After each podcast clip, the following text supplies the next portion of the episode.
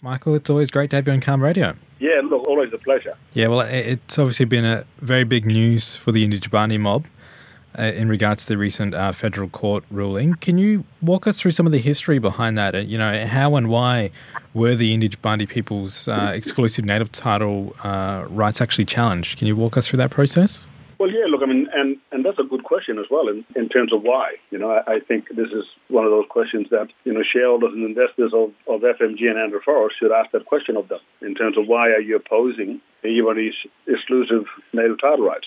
Obviously, the history in terms of all of that started back in 2012, why FMG are getting involved. When they submitted a application to the federal court to become a joinder to our native title hearing on country. Now, the joinder stated one specific reason for them to be a joinder, and that was that there was a potential liability that FMG would be facing because of the company not having an indigenous land use agreement with the Yindjibarndi people. And those liabilities were pointed out by FMG in that application under both the Mining Act and the Native Title Act. And obviously, uh, moving on until we had a decision uh, in 2017 and then FMG then appealed that decision. And then the decision on Friday, which is, was fantastic, to uphold the, the original judgment uh, from Justice Rares.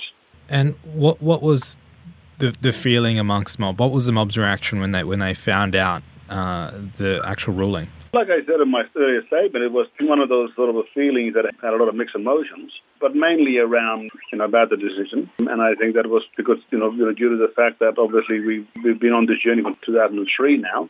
And since that time, we've obviously lost a lot of family members and family and loved ones and elders along that journey. That was the main emotion of the day.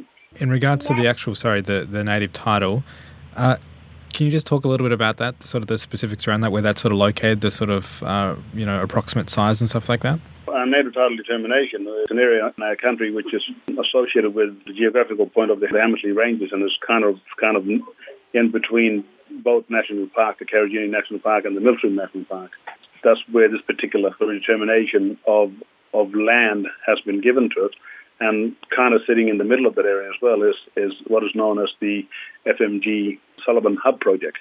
And in regards to uh, a potential uh, appeal to the High Court, what, what would be the response to that? It, would that be a process uh, where, where, the Party mob again would be challenging that? Yeah, of course. I mean, look, what, what, what we've stated all along is that we are willing and quite able in defending ourselves from any challenge from FMGs. In the beginning, when we told them that the offer they're putting on the table in regards to having an indigenous land use agreement with us was nowhere near sufficient and in line with industry standards of the Pilbara. So when we rejected their claims, then they came back and they kind of threatened us by saying that if you're not going to give us what we want from you, then we're going to obviously use the legal system. These were kind of their words. So what we've said to them is that, look, I mean, we're going to do everything in our power to make sure that we're going to also defend ourselves and make sure that you don't use your power, wealth, and influence to start, you know, taking things because you think you can.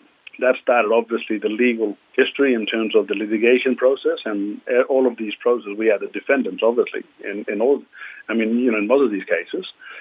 But the the reason why they obviously attacking us is one that they say that has got nothing to do with their liability case, then why?